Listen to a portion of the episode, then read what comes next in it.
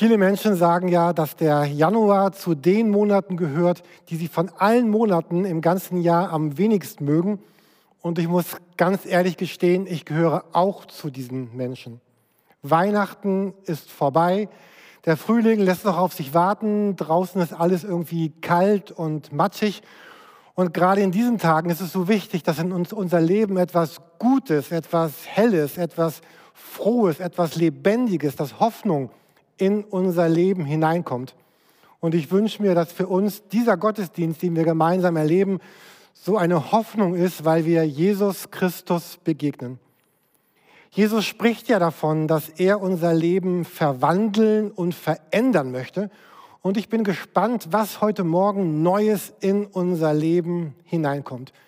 Und zu Beginn möchte ich gerne mit uns beten.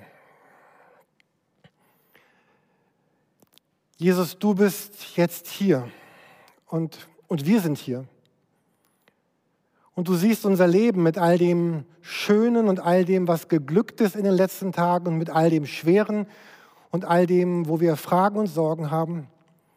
Und all das möchten wir gerne jetzt zu dir bringen und dich von Herzen bitten, dass du uns innerlich anrührst, dass du dich zeigst und dass du unser Leben von innen heraus verwandelst. Und wir bitten dich um eine Begegnung mit dir selber, dass du durch den Heiligen Geist unser Leben anrührst und dich selber hineinlegst.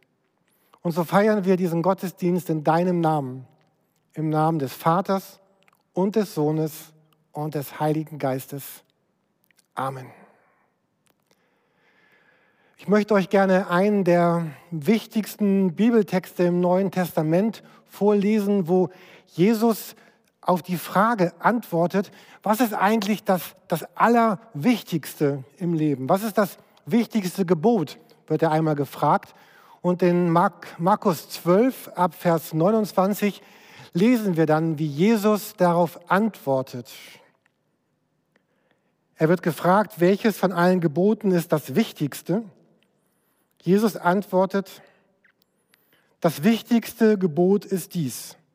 Höre, o Israel, der Herr, unser Gott, ist der einzige Herr.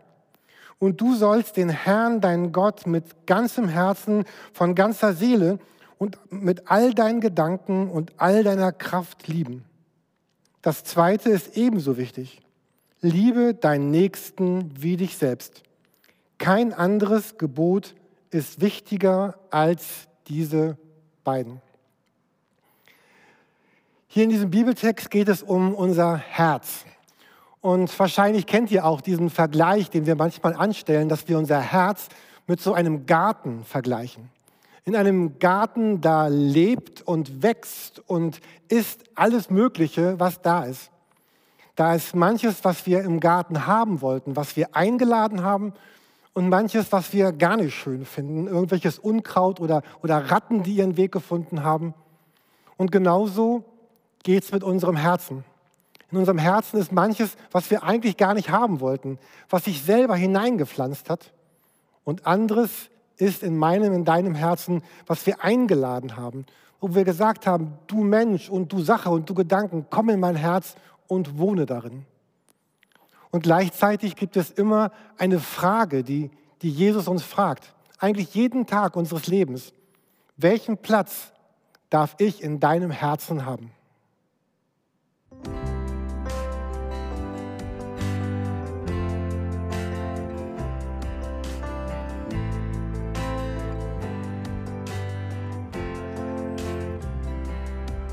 Erbe mein Herz regiert, sei mein Fels und sei mein Schutz, der Quell, aus dem ich trink, oh, er ist mein Lied. Erbe mein Herz regiert, sei der Schatten, der mich birgt, mein Retter alle Zeit, oh, er ist mein Lied. Du bist gut. Good, oh.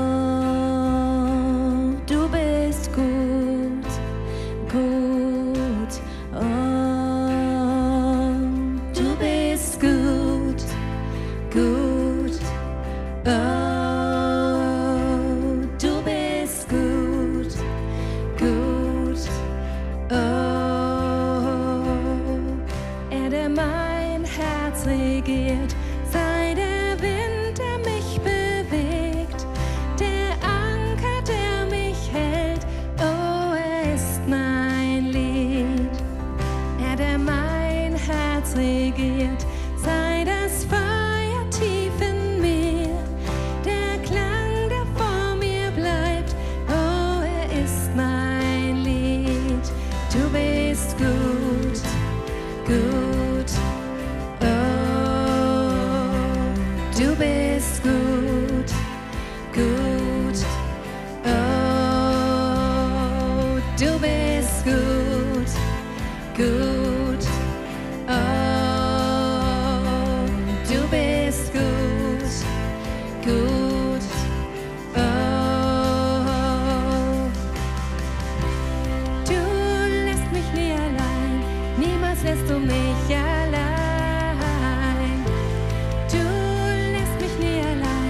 Niemals lässt du mich allein. Du lässt mich nie allein. Niemals lässt du mich allein. Du lässt mich nie allein. Niemals lässt du mich allein. Du bist gut, gut, oh. Du bist gut, gut, oh.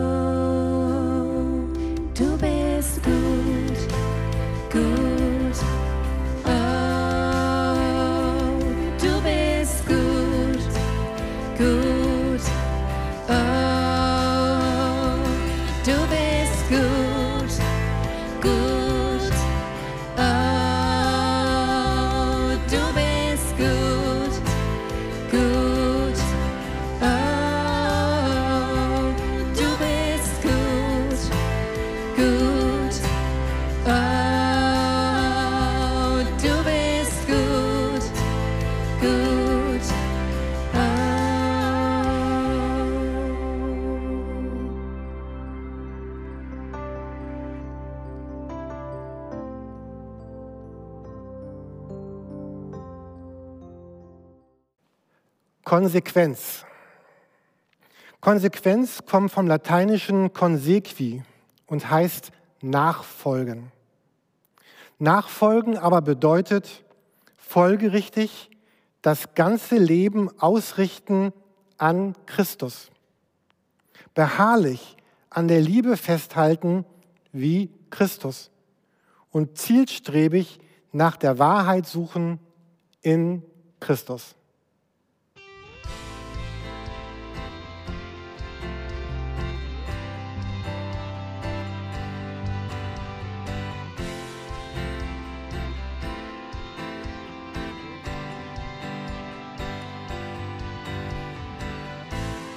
Nichts kann mich trennen, Herr. Lauf ich weg, bleibst du ganz nah bei mir. Deine Liebe bleibt.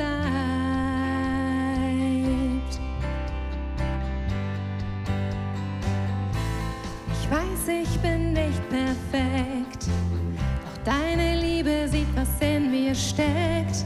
Deine Liebe bleibt.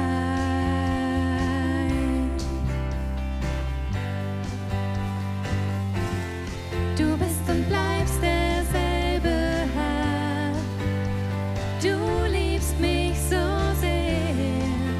Nach dem Kummer der Nacht folgt am Morgen deine Freude. Im aufgewühlten Meer weiß ich, du bist immer hier. Greif nach deiner Liebe, deine Liebe bleibt.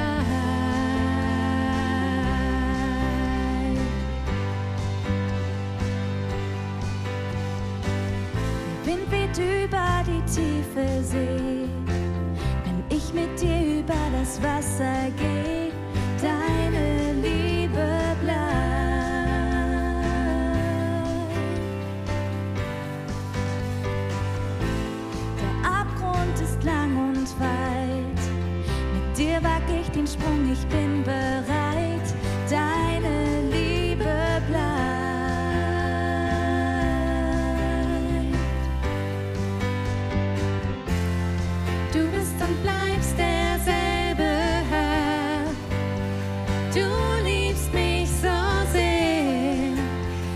im Kummer der Nacht weint am Morgen deine Freude. Im aufgewühlten Meer weiß ich, du bist immer hier. Greif nach deiner Liebe, deine Liebe bleibt.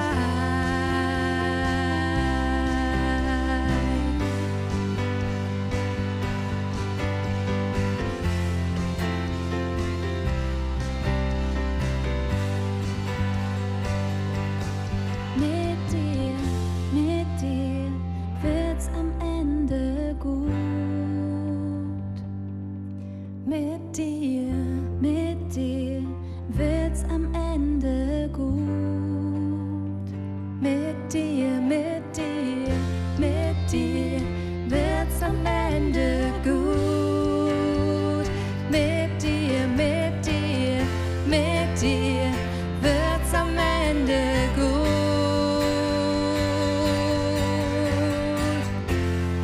Du bist und bleibst derselbe Herr. Du liebst mich so sehr. Nach dem Kummer der Nacht folgt am Morgen deine Freude. Im aufgewühlten Meer weiß ich, du bist immer hier. Greif nach deiner Liebe, deine Liebe bleibt.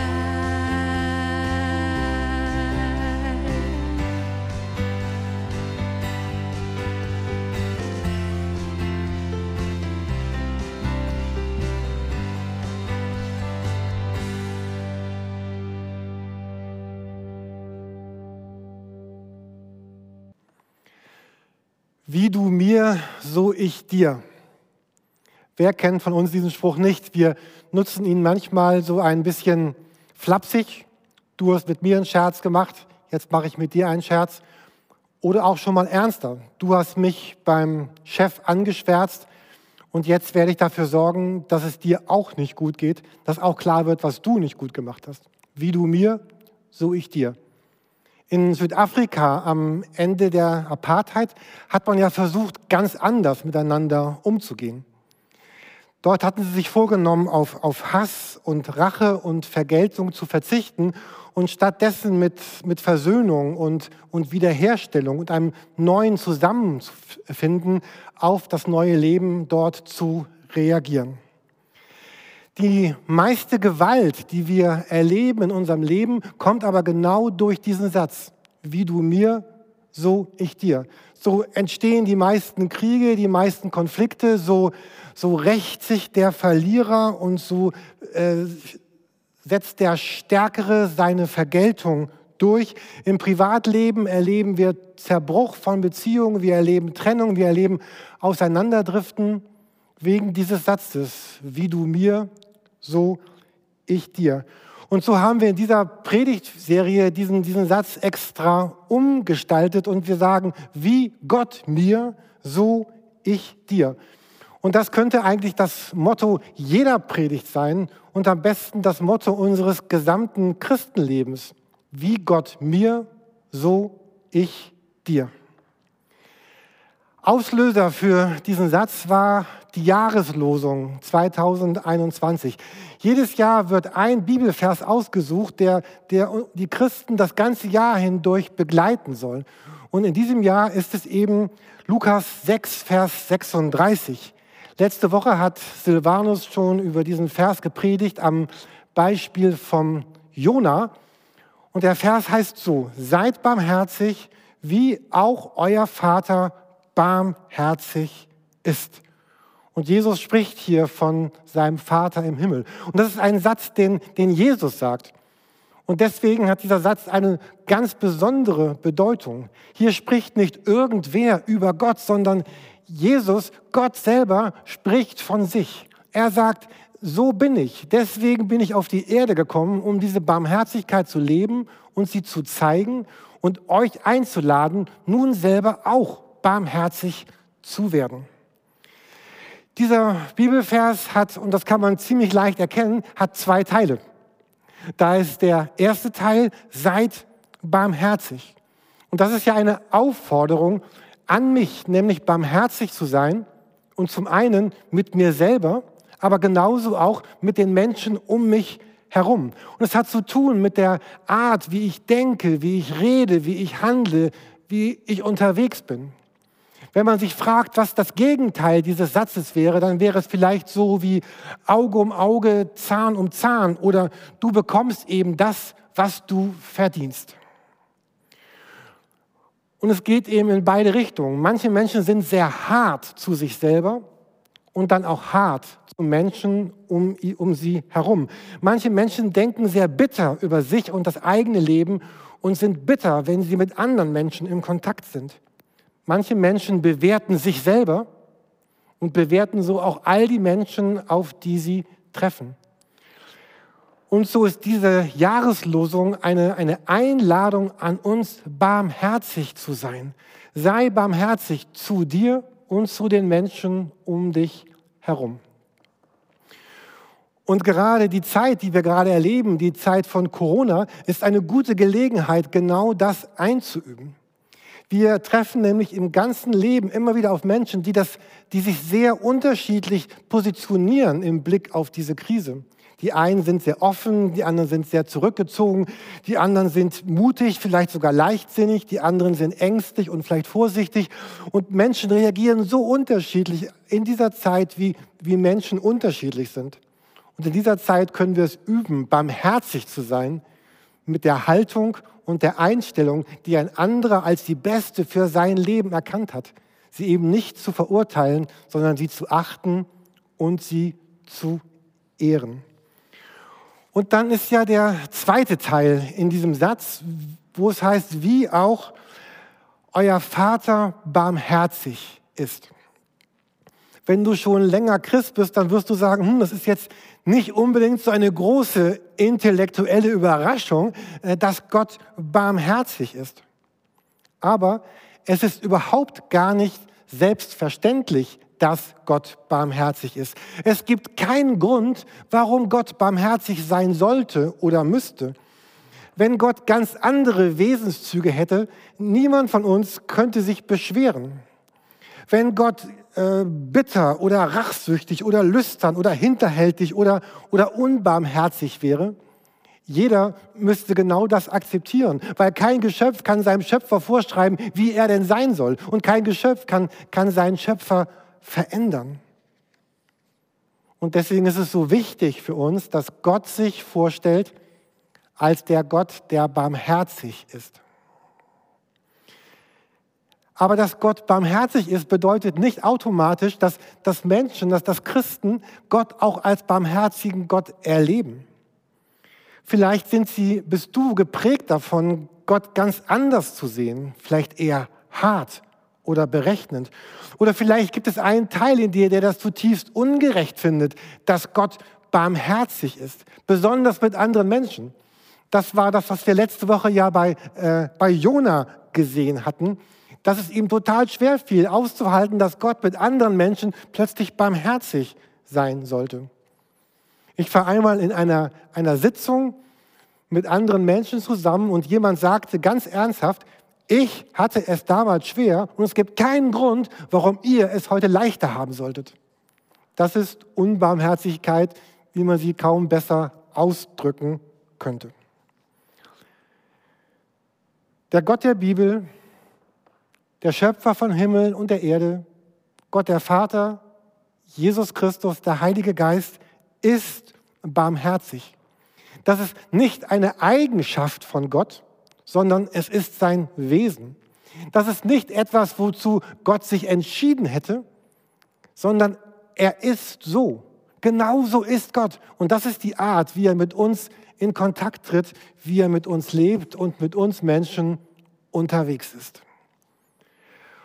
Und Gott wechselt nicht. Ja, er ist nicht heute barmherzig und morgen unbarmherzig und übermorgen dann willkürlich. Gott ist immer der Johannes 3,16 Gott. Am Heiligabend-Gottesdienst haben wir darüber gesprochen. So liebt Gott diese Welt. Gott ist immer der Gott, der so ist, der so liebt, in dieser Art und Weise. barmherzig, liebend und zugewandt. Und mich hat das die letzten Tage immer wieder zutiefst berührt, dass ich so dieses Empfinden hatte, dieser barmherzige Gott ist mit mir unterwegs. In den letzten Tagen gab es manche Momente, wo ich wirklich gut drauf war, wo mir viele Dinge wirklich gut gelungen sind. Es gab aber auch viele Momente, wo ich mit meinem Denken oder meinem Tun und meinen Worten wirklich daneben lag. Und wo es leider nicht die Zurückspul- und Neu-Aufnehmen-Taste gibt, sondern... Aber da wusste ich, dass dieser barmherzige Gott der gleiche Gott ist. So ist der Vater, der Sohn, so ist der Heilige Geist. Wie Gott mir, so ich dir. Und Christsein bedeutet, diesem Gott immer ähnlicher zu werden. Selber immer mehr so zu werden, wie Jesus Christus ist. Vielleicht kennt ihr auch diese Gespräche. Wir haben sie damals in der Jugendgruppe hier in der Kirche eigentlich immer wieder geführt. Diese Gespräche als Christ, was darf man gerade eben noch und was darf man nicht mehr? Also so dieses Austesten der Grenzen, ja, so wie Kinder, wenn sie älter werden, so die Grenzen ihrer Eltern austesten oder der Erzieher in der Kita oder der Lehrer in der Schule oder unser Hund, der ständig die Grenzen austestet und fragt, wie weit kann ich noch nach vorne robben, bevor es auffällt, dass ich meine Decke vergessen habe. Aber wenn wir anfangen, so zu denken, dann stellen wir solche Fragen zum Beispiel. Wie oft muss ich jemandem vergeben? Wann ist es genug?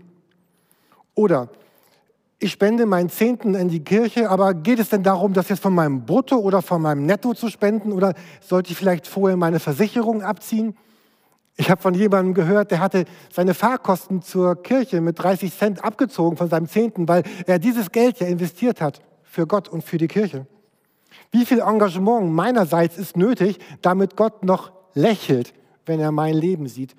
Und vielleicht merken wir schon, während ich so rede, wie unsinnig diese Fragen sind. Gott hat ein ganz anderes Denken über unser Leben. Er sagt ja, wie Gott mir, so ich dir.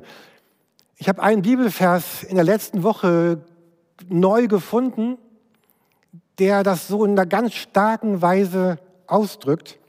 2. Korinther 3, Vers 8. Ich lese es einmal aus der neuen evangelischen Übersetzung. Dort heißt es, wir werden seinem Bild immer ähnlicher, denn seine Herrlichkeit verwandelt uns. Das alles kommt vom Herrn, dem Geist. Wir werden seinem Bild immer ähnlicher. Darum geht es. Das ist der doppelte Gedanke, warum es Weihnachten und warum es Ostern gibt. Jesus kommt, stirbt und erlebt die Auferstehung, damit Menschen erlöst werden, damit sie Christen werden und dann verwandelt werden, neu leben, anders unterwegs sind. Und Christsein ist beides, dieses Herausgerettetsein, dieses Erlöstsein und dieses Verwandeltwerden in ein ganz neues Leben hinein. Und hier in dem Text ist ja die Rede vom Heiligen Geist. Das alles kommt vom Herrn, dem Geist. Gottes Geist ist ein verwandelnder Geist, ein Geist, der uns umgestalten und verändern möchte. Kennt ihr die Sage von Midas, dieser alte König? Ihm wurde ja ein Wunsch gewährt. Er hatte einen Wunsch frei und er hat sich gewünscht, ich weiß nicht, was würdest du dir wünschen, wenn du einen Wunsch frei hast? Er hat sich gewünscht, dass alles, was er berührt, zu Gold wird. Das klingt zuerst gar nicht so schlecht, aber das war nicht so besonders pfiffig, weil jedes Stück Brot, was er essen wollte, jedes Glas Wasser, was er trinken wollte, wurde zu Gold, als er es berührt hat. Und er war kurz davor zu sterben und zum Glück konnte er irgendwie diesen Wunsch wieder rückgängig machen. Aber wie wäre es denn, wenn Christen alles, was sie berühren, in Barmherzigkeit verwandeln würden? Wenn all das, was sie berühren, mit Barmherzigkeit berührt wird, was wäre das für eine neue Welt?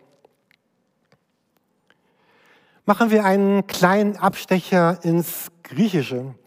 Hier wird ein Wort benutzt für dieses verwandelt. Wir werden in seine Herrlichkeit verwandelt. Hier wird ein Wort benutzt, was wir auch im Deutschen kennen. Wir benutzen im Deutschen das Wort Metamorphose. Es bedeutet ja, aus einer Raupe wird ein Schmetterling, aus einer Kaulquappe wird ein Frosch. Und hier im Griechischen steht dieses Wort, ihr könnt es dort im blauen Kasten nachlesen, Metamorpho. Meta hat zwei Bedeutungen im Griechischen. Es heißt einmal darüber hinaus. Wir kennen das Wort Meta-Ebene. Es bedeutet aber auch Wechsel oder Änderung. Und Morpho heißt Gestalt, Form oder Sein. Und Metamorpho oder Metamorphose oder verwandelt werden bedeutet also genau das, einen Wechsel der Gestalt. Gottes Plan für unser Leben ist ein Wechsel der Gestalt. Was der Heilige Geist tun will, er will uns verwandeln, er will uns transformieren, er will uns umformen, umgestalten, umwandeln.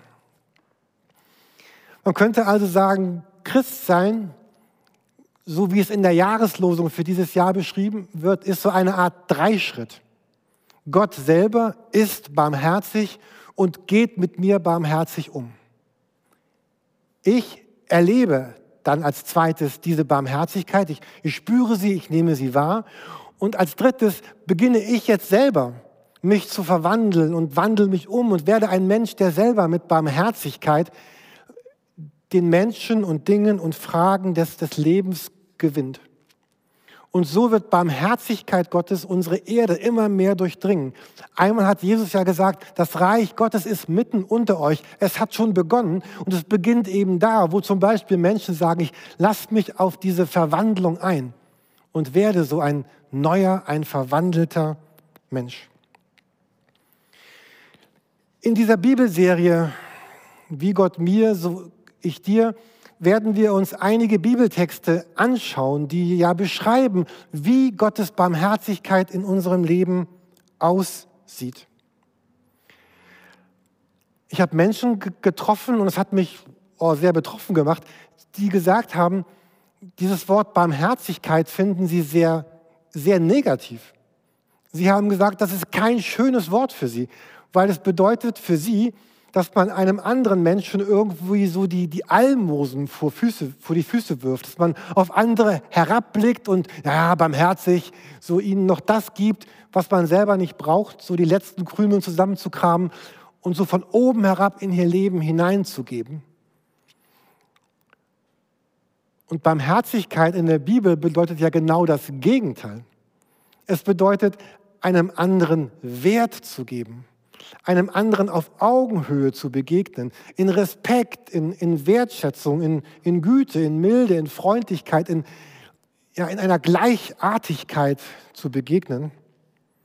Und wir haben das letzte Woche ja auch sehr schön in der Predigt über Jona gesehen, wenn wir sehen, wie Gott Jona begegnet ist. Gott war jemand, der Jona nicht abgeschrieben hat. Er hat ihn nicht seinem Schicksal überlassen oder irgendwie den Stab gebrochen über ihm. Er war nachgehend. Er war der Gott der zweiten Chance. Und ich frage mich, wer von uns hätte sich so viel Mühe mit Jona gegeben, wie Gott sich mit Jona gegeben hat? Wir haben Gott erlebt als jemanden, der sich nicht abwendet, sondern der immer wieder zur Begegnung einlädt, immer wieder im Gespräch ist und Kontakt eben nicht abbricht. Wenn wir nachdenken über Gottes Barmherzigkeit, dann geht es um zwei Begriffe, nämlich um das Verlassen und das Einlassen. Gottes Barmherzigkeit lädt uns dazu ein, uns auf sie zu verlassen. Gott wird auch morgen der Gott sein, der mit meinem Leben barmherzig umgeht. Es ist eine große Sicherheit, eine ganz große Kraft für mein Leben. Ich darf mich darauf einlassen. Und einlassen nämlich in der Art und Weise, dass es dann auch mein Leben verändert. Dass ich selber zu einem Menschen werde, der der barmherzig wird. Und ich denke, dass die meisten von uns von ihrer Natur aus eher unbarmherzig sind. Wir haben so ein ganz starkes Gerechtigkeitsempfinden und wollen für Gerechtigkeit sorgen. Und deswegen ist es so wichtig, uns prägen und verändern zu lassen. Letzte Woche am Telefon hat einer aus der Kirche diese Formulierung benutzt: Hoffnung sucht Gesellschaft. Hoffnung sucht Gesellschaft. Und ich fand das so eine schöne Beschreibung für das Christsein. Da ist Gott, der barmherzig in unser Leben hinein redet und wirkt. Und diese ganz starke Hoffnung der Gegenwart Gottes sucht Gesellschaft. Sie will mein Leben verändern und ich dann wieder das Leben von anderen Menschen. Hoffnung sucht Gesellschaft, Barmherzigkeit sucht Gesellschaft. So wie Hefe oder Sauerteig einen ganzen Teich durchdringt, will Barmherzigkeit die Kirche, mein Leben, die Gesellschaft und unser Land durchdringen. Noch einen letzten Gedanken zum Schluss dieser Predigt heute Morgen. Wir haben uns noch gar nicht angeschaut, wie dieser Bibelvers 2. Korinther 3, Vers 18 eigentlich beginnt. Was sind die ersten Worte in diesem Bibeltext? Es beginnt nämlich so: Wir alle aber sehen die Herrlichkeit des Herrn mit unverhülltem Gesicht wie in einem Spiegel und werden so verwandelt. Das klingt zuerst ein bisschen kompliziert, es ist aber eigentlich gar nicht so schwer, wie es klingt. Wir alle sehen die Herrlichkeit des Herrn mit unverhülltem Gesicht wie in einem Spiegel und so werden wir verwandelt. Also all das, was wir eben in der Predigt gesagt und gesehen haben, diese Verwandlung, diese Metamorphose, dieses Neuwerden, dieses Durchdrungenwerden, das geschieht nicht von selbst. Es geschieht nicht automatisch, sondern indem wir Gott mit diesem unverhüllten Gesicht ansehen, geschieht etwas. In dieser Formulierung geht es um einen Bibeltext aus dem Alten Testament, wo Mose eine Begegnung hatte mit der Herrlichkeit Gottes und dann so eine Decke, so einen Sack über den Kopf bekommt wegen dieser Herrlichkeit. Und es ist die Rede davon, dass auf bestimmten Herzen von Menschen so eine Decke liegt, dass sie Gott und Jesus gar nicht sehen können. Wenn wir das einmal so ganz frei auf uns heute übertragen, dann ist ja Gott durch Jesus nicht mehr verdeckt. Er ist auch nicht bedrohlich, er ist nicht fern, sondern Gott ist nah. Er ist barmherzig und er ist liebend. Aber kann es sein, dass wir in der Gefahr stehen, dass wir so eine Decke oder so einen Sack oder ein Tuch über unseren Kopf legen? Ist ja nur ein Bild, es ist ja geistlich gemeint. Dass wir so eine Decke über unser Gesicht legen, über unser Herz legen und dass diese Decke verhindert, dass genau das geschieht, wovon hier in diesem Bibeltext die Rede ist. Das könnte zum Beispiel meine innere Lebensgestaltung sein. Vielleicht pflegen wir so eine Art zu leben, die Gott entgegensteht. Und wir können Gott gar nicht richtig ansehen und wir erleben diese Verwandlung nicht so, wie Gott sie sich eigentlich für uns gedacht hat. Dass eine Stimme in mir, die vielleicht sagt, ich will nicht großzügig sein. Und ich will nicht mein Recht auf Gerechtigkeit oder mein Recht auf Wiedergutmachung ablegen. Ich will hart sein, ich will beurteilen, ich will bewerten, ich will kritisieren. Ich lasse den anderen doch nicht so einfach vom Haken. Ist das Recht haben wollen vielleicht größer als die Barmherzigkeit? Die Angst größer als das Vertrauen? Aber vielleicht sind es auch unsere äußeren Lebensgestaltungen. Unser Leben fordert von uns ja ganz viele Dinge. Und auch gerade jetzt in dieser Zeit von Corona merken wir ja auch, was das Leben alles von uns fordert. Und gleichzeitig sind wir mit ganz vielen Themen zusätzlich beschäftigt, von denen wir sagen, die müssen, die sollten, die will ich auch gerne in meinem Leben haben. Und manche von diesen Themen, die werden uns vorgelegt, denen können wir gar nicht ausweichen.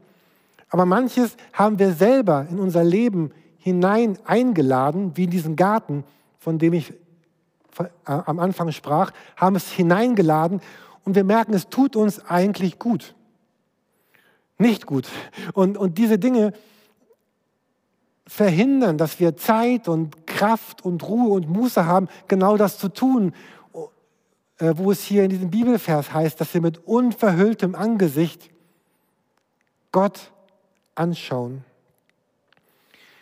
Und vielleicht kann diese Predigt uns ja dazu einladen, ein wenig in unserem Leben zurückzutreten, unser Leben anzusehen und dann festzustellen, hier sind Bereiche, da können wir gar nicht viel verändern, aber das sind andere Bereiche unseres Lebens, wo Neues wirklich möglich ist, wo es vielleicht Sinn macht, sich von bestimmten Denkweisen oder Lebensweisen zu trennen oder sie neu zu überlegen und sie neu zu leben in unserem Leben. Wir fragen ja in jeder Predigt oder in fast jeder Predigt danach, was ist eigentlich mein nächster Schritt? Und das ist die Frage, an der sich entscheidet, ob das, was wir gerade bedenken, eine Wirklichkeit in meinem Leben gewinnt oder ob diese Predigt einfach nur eine Ansammlung von Worten ist. Es geht um die Frage, was ist eigentlich mein nächster Schritt?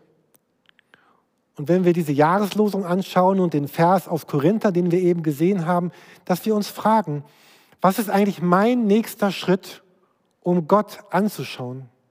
Um einen Platz im Denken zu finden, in meinem Alltag zu finden, um diese Decke ein wenig zu lüften. Was wird dein nächster Schritt sein, um zu leben und in diesem Leben Raum zu haben, Gott anzuschauen und so verwandelt zu werden? Wer oder was wird dir gut tun, genau das zu erleben? Und es wird so vielfältig sein, wie wir Menschen auch vielfältig sind. Aber was hilft mir, Jesus anzuschauen? Vielleicht sind es die Jesus-Begegnungen, von denen wir lesen im Neuen Testament. Vielleicht sind es Predigten, Lieder, Gebetsspaziergänge, Zeiten der Stille, Bücher. Es ist der Austausch mit Menschen.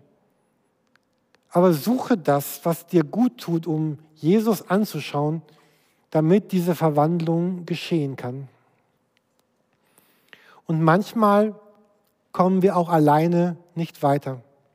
Manchmal brauchen wir jemanden, der uns für eine kurze Zeit unterstützt, weil alleine ich diesen nächsten Schritt in meinem Leben irgendwie nicht gehen kann, weil mich irgendetwas festhält. Manchmal brauche ich jemanden, der mir hilft, mein Leben anzuschauen. Ich hatte eben von dieser Metaebene gesprochen, von oben zu gucken und der mir hilft, Ideen zu entwickeln. Jemand, der nachfragen darf. Vielleicht ein Freund. Ein Pastor, ein Seelsorger, ein Therapeut, ein Coach. Jemand, den du für eine bestimmte Zeit einlädst in dein Leben, um dir zu helfen. Jemand zu sein, der Jesus anschaut und dadurch verwandelt wird. Ich finde, das ist so eins der schönsten Angebote im Neuen Testament, das Gott uns macht. Er sagt, schau mich an und werde verwandelt. Sieh mich als den Barmherzigen und werde selber barmherzig. Und es wird Angst und Unruhe und Sorge und Bitterkeit und Härte und so viele Fragen unseres Lebens und deines Lebens lösen. Den Vater im Himmel zu kennen, lebt davon, ihn anzusehen. Es zu spüren, dass ich von Jesus geliebt bin, lebt davon, ihn anzuschauen, mich ihm auszusetzen, es mit meinem ganzen Körper, mit meiner Seele, meinem Verstand zu erleben, dass der Heilige Geist mein Leben verändert und neu gestaltet, lebt davon, dass ich ihn anschaue und ihn einlade, komm in mein Leben. Und dieses Ansehen hat eins der größten Versprechen der Bibel, weil dieses Ansehen wird dein Leben verändern in das Bild Gottes, in das Bild, was Gott von deinem Leben immer schon gehabt hat. Amen. Ich möchte uns einladen zu beten. Vielleicht möchtest du beten, dass es dir gelingt, diese Barmherzigkeit in deinem Leben zu erfahren, um selber barmherzig zu werden. Und vielleicht möchtest du zum ersten Mal in deinem Leben beten, dass Gott in dein Leben hineinkommt oder dass diese Beziehung mit Jesus Christus heute und jetzt in diesem Augenblick zum allerersten Mal beginnt und startet. Und vielleicht möchtest du beten für all die Fragen der nächsten Woche. Ich lade dich ganz herzlich dazu ein, gemeinsam jetzt mit mir zu beten, in den Worten, in denen du beten möchtest.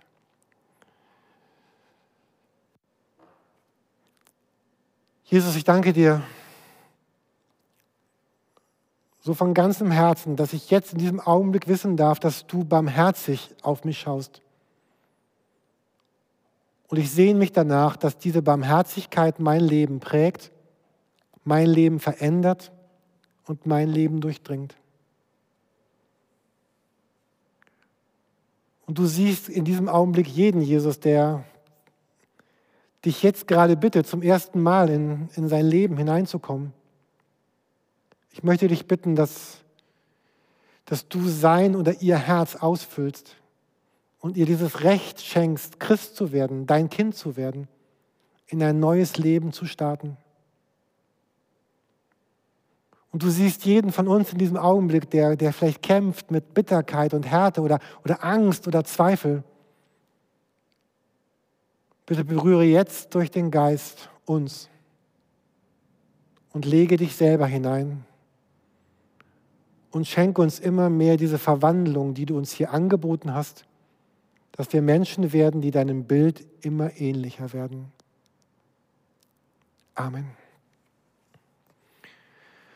Und in all dem, was du bist und wer du bist, segne dich der Vater, der Sohn und der Heilige Geist. Der war am Anfang der Zeiten, der gestern ist, der heute ist, der morgen bleibt und sein wird in alle Ewigkeit.